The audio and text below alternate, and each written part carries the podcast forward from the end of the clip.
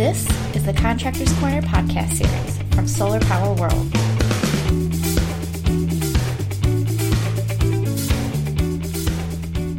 Hi, everyone. Welcome to another edition of Contractors Corner. I'm Kelly Pickerel, the host of the show, and today we're joined by Kenny Habul.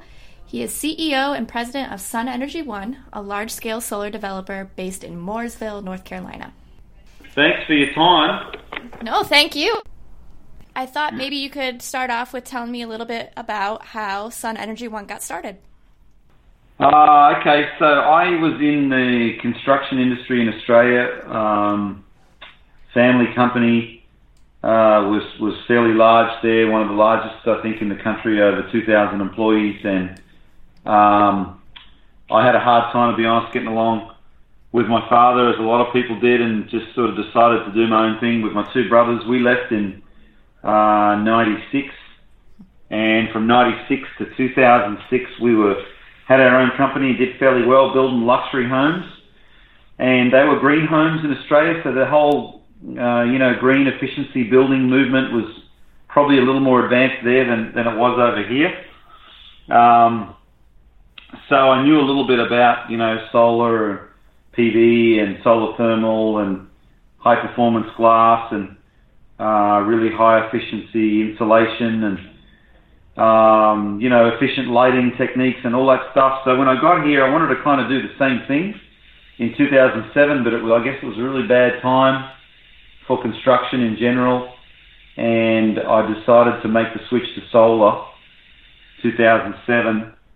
Uh, North Carolina at the time had some great incentives. I was lucky enough to be here and they came out. North Carolina actually came out with a state tax credit and um, some other things like property tax abatement. Uh, obviously, there was the um, federal uh, 1603 grant program and, and the ITC, and at that time there was 100% bonus depreciation. So all these things looked wonderful and, and you know made it appealing to me. Uh, I knew a little bit about PV just from the residential side of things. I built a three kilowatt system in uh, 97. So um, knew a little bit about it, but I really wanted to do more utility scale. So I went to Germany in 2008 and uh, I studied utility scale, actually worked on a system in the north there in Germany in a place called Hanover that was 160 meg. And um, that was a good experience for me. I just learned how they did things back then. That was a fixed tilt system, but it was really uh, interesting. And then I came back uh, 2009, started Energy One, and uh, it's been it's been a great success story. We started in rooftops like a lot of people do, and most companies in North Carolina did. And in 2010, we built the largest rooftop in the US uh, at that time, which is uh, about five and a half meg, and and still probably in the top three or four. And then we slowly sort of moved out of rooftops into ground mount in uh, 2011. And we met up with uh, Duke Renewables in 2011 12. We ended up building about 500 meg for those guys. And, uh, you know, it's been a really interesting story. We um, moved away in 2013, we moved um, more away from the 5 meg sort of standard North Carolina project, 5 to 20. We moved out of that into the uh, 80 meg, 100 meg and up with PJM transmission connections. So we built the, the first transmission connected solar project on the East Coast in 2015. Um, and then we, you know, as part of the whole PJM process and and all of that, we ended up with um, improving our sort of land division and development side of the company and, and ended up with what we think now is uh, what we know is the largest genuine pipeline in the US at uh, over 4 gig. Uh, and part of that whole PJM process was just that you can sell power to anybody, and we're interested in that concept of third party PPAs and instead of you know just having to deal with the utility. So uh, 2013, we won an RFP with George Washington and American universities to, to supply half of their load uh, from solar power. So that was the largest non-utility PPA in the US at the time for solar. And, you know, from there it sort of got bigger and better and we won an RFP with Corning. We won another one with uh, Lockheed Martin and then uh, and a few others. And then recently last year we won the RFP with uh, MIT and Boston Medical Center and um, and built that project. It was 84 megawatts. So the whole strategy and the whole theory's been good. And then you know what, we're glad to be here. Are you kind of focusing on on areas um, east of the Mississippi? Are you, are you getting into the west at all? No, nothing in the west. Um, pretty much, there's about close to four gig that's in the PJM queues. We were the first company that was um, actually the first solar company to be in the PJM transmission interconnection. Um, and that was back in 2012. So, and then there's probably about another gig that we have that's outside of PJM, which is still East Coast, but Florida, um, Kentucky, Tennessee, some of those states that's out outside of PJM. Mm-hmm. Okay. What do you think your reputation is in the solar industry? Is that helping you secure some of these bigger projects? You know, I don't know. That's an interesting question. We um, generally, I would say, we've built this business under the radar, and uh, obviously the, the big players know us, and we've sold a lot to Duke, and we've sold a lot to Dominion. We have partnerships with First Solar and uh, AEP in Ohio, and we've you know sold some projects to other sort of other you know kind of main developers in solar or main solar companies. But generally, we've just been really busy um, doing what's in front of us. That we, we we don't often go to the shows. We don't really advertise, and you know we're probably not known as well as we could be, given how much we've built and how much is in our pipeline. But we, we just actually this year we're starting to branch out more and and do some more advertising and do some more PR and just sort of get out there. But we've never really had to because we, we feel like we've always had enough work in front of us. In fact, we're always behind in our work, uh, trying to keep up. Hmm. Since Sun Energy One has a lot of experience working on utility scale projects, what do you wish you could improve about the whole process or improve about the industry? you know, I don't know, what would what would you like to change? Well, look, it depends how much time you got, right? that's, an interesting question. But generally, we, I mean, everybody that's in this business, like a company that is companies that are similar to ours,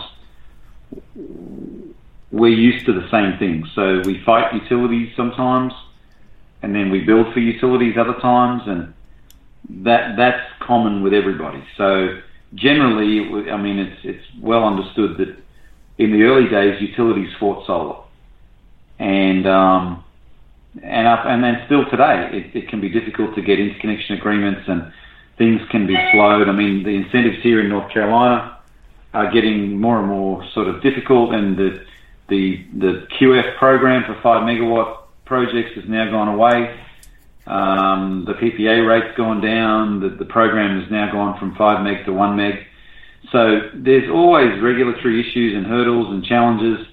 Um, in general, permitting and approvals become much more difficult. We used to go for public hearing rezonings and nobody would show up. You know, now there can be hundreds of people that say we don't want solar in our backyard.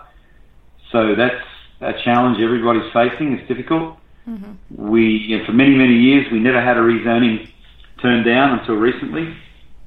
Um, but, you know, in general, what would everyone want? With just more stability, um, you know, federally. You know, the, there was some talk of a federal RES at the time, they called it, Renewable Electricity Standard, which would have been helpful for everybody, but instead you've sort of got a lot of that at the state level. Mm-hmm. Um, and it's it's sometimes difficult to make sense of where the RPS is at. North Carolina has one that's not very powerful, and then there's plenty of states that don't even have one. You know, REC markets um, are hard to understand, and generally, um, you know, obviously because of the compliance targets, they affect REC markets directly, and and that value's gone away, so that makes it more difficult. But you know, I think the same as everybody, we, we'd like to have some stability in panel pricing. This issue with Suniva has done nothing but cause drama for the industry, and you know, you, you're talking about protecting 1,200 manufacturing jobs that are no longer exist because remember those two companies are out of business, and you risk you know 300,000 jobs in the industry. Right. And and I know how hard it is to get projects financed and returns and look at these third party wholesale PPA rates are half today what they were three years, four years ago. So it's getting more and more difficult now. If you throw in a massive increase in panel pricing, you know that's just almost going to stop the industry for some time, and that's my concern. I don't know where this is going to go. Um, but you know what? I'm, I'm still confident. I'm proud to be doing what we're doing here. I'm proud of the industry, and I'm confident that somehow it always seems to find a way. Incentives come and go. Generally, incentives become less and less. And then, you know, the solar industry adapts and prices come down and we find ways to build faster, we find more efficiencies and, you know, panel power gets stronger and racking prices come down and inverters get bigger and different things like that. And, um, you know, somehow we find a way to continue to survive. So that's my hope. right. All right, I want to shift into talking a little bit about racing. I know that uh, Sun Energy One is very involved with auto racing, and, and you have sponsorships in NASCAR and a team in, in IMSA, in which you're the driver. Um, mm-hmm. How did your individual passion for racing come about? Uh, well, I started a long time ago when I was young, and, and you know did did that for many years and, and did okay. I, I did it professionally. I was a Ferrari factory driver for three years, and um, had some good results. And to be honest, really sort of left that you know as I got a bit older and moved here. And for whatever reason, we ended up here in Race City, USA, which is really the capital of motor racing. So being here, it's hard not to want to do it again. You know, everywhere you turn, there's racing, and the building that we're actually in, our, our headquarters, is a former Red Bull NASCAR team facility. Hmm. So it's just everywhere here, and um, I thought I wanted to do a little bit. Of course, I'm a road course guy, and there's not many road courses in the NASCAR calendar. But I tried a few of those and had fun for a few years, and was lucky enough to drive for Joe Gibbs Racing and Dale Earnhardt and um, you know decided that the IMSA Sports Car Series probably suits me better, and we um, we like having a presence now. We our, our company's sort of widely recognised, uh, even overseas, more than more than it has been the last few years. So it's good for us, and we um, we we have a lot of employees, and we have a lot of subcontractors, sort of out in eastern North Carolina, and we build in a lot of these tier one counties and they they follow it. They they're fans. They like to come. In fact, a lot of people come to our races. People we work with, and even some people we deal with, and that work for utilities. They like to be involved. So I think it's fun for everybody. It's good for us, and, and you know I'm I'm finding I'm I'm still competitive, so I enjoy it. And this year's been good. We've had two podiums for for a new team. That's uh, that's good effort. So yeah. it's fun there's there's been a lot of attention. You know, we get a lot of attention being a solar company in racing, and we um, we found it's helped us. We've got some people that come here and want to learn more about solar. We have a lot of people at the tracks that ask about solar, and we have information things that we hand out, and we're probably going to do a little bit more PR at the tracks. Um, we're working on a little um, a little panel set up with a battery just to do some displays in the pit area mm-hmm. and um, actually power some of our equipment. So that's fun. It's good for the industry too. Yeah, that's what I was going to ask. What do you think Sun Energy One is is gaining from this national spotlight within racing? Well, you know, just we we we're waving the flag for solar, like like everybody is and should be in the industry, and it's um, it's been a long, hard battle to really get the general consensus, the general population to understand that coal is is coming to an end. Um, and you know what? The whole natural gas revolution seems like it may get skipped in some way because now I think a lot of people agree, a lot of important people that know agree that solar is the cheapest form of electricity. And, and certainly with recent price drops, um, you're seeing more and more articles from here in the US to Australia that are saying, you know, it's, it's looking like the cheapest form of generation. So it's exciting for us. It's good. It, it you know, getting getting that message spread across the country, I think, is helping all of us. And a lot of people are intrigued, you know, and the industry is a lot bigger than it was, say, seven years ago. And even some people thought it was a gimmick, and a lot of people didn't understand it. And now it's kind of more mainstream. A lot of people have it on their homes, their buildings. People see it driving down the highway. Um, so, you know, I just feel like we're doing our part to spread the word. Yeah. Um, do you have any advice for other solar installers maybe wanting to get involved with sports sponsorships, even even local sports teams? Do you have any advice for them? Yeah, my, my advice would, would be to you know not be afraid to, to put your name, you know, on on a sports team or you know on the side of a car or on a charity event or you know whatever it may be. Don't be afraid because the the more we do, you know, the more that the general consensus swings our way. And I think if you look at federal policy, if you look at all the, the varying state policy across this country, you realize that it's still a fight for us. And, and there are regulatory hurdles and, and things aren't as easy as they should be. You know, utilities make the choice to build for themselves when it suits them and sometimes make it more difficult for others to build when it doesn't suit them. So it's you know, as a, as generalization, the more we spread the word, the better for the industry. Mm-hmm. For sure. So, what's Sun Energy One's plan for the next few years? Do you want to expand into new areas of the country for solar? Do you want to do more with racing? What are you guys planning? So, like I said, we, we have this pipeline that is just um, really, really uh, bigger than we thought it would ever be, and it's become our whole operations become sophisticated with development. You know, we've got over 75 people in development between land acquisition and permitting, environmental interconnection. We use our helicopters to find sites and to follow transmission lines and map transmission lines. So, you know, we've really become, in our opinion, the most sophisticated developers in the country. And now that we have this pipeline, you know, of course, that's that's only part of the problem. Now, now we've got to build, and now we've got to convert. And and our strategy really is one of the C&I space and, and corporate and institutional PPAs. Um, and we, we prefer that more than, you know, going down the utility route. And we think that's growing. You know, if you look at the universities that we've done deals with and the corporates, there's a lot more of that coming you know, everybody from Amazon and, you know, all the main manufacturing companies, tech companies, almost every university, uh, you know, on the East Coast is now considering an RFP, and some, like I said, some have already done that. So really, that's our strategy, and that's our future is just to continue to build out our pipeline uh, on the East Coast, and you know, see more and more large-scale solar built uh, that's selling power to, you know, universities or corporates. That's to us, that's a win.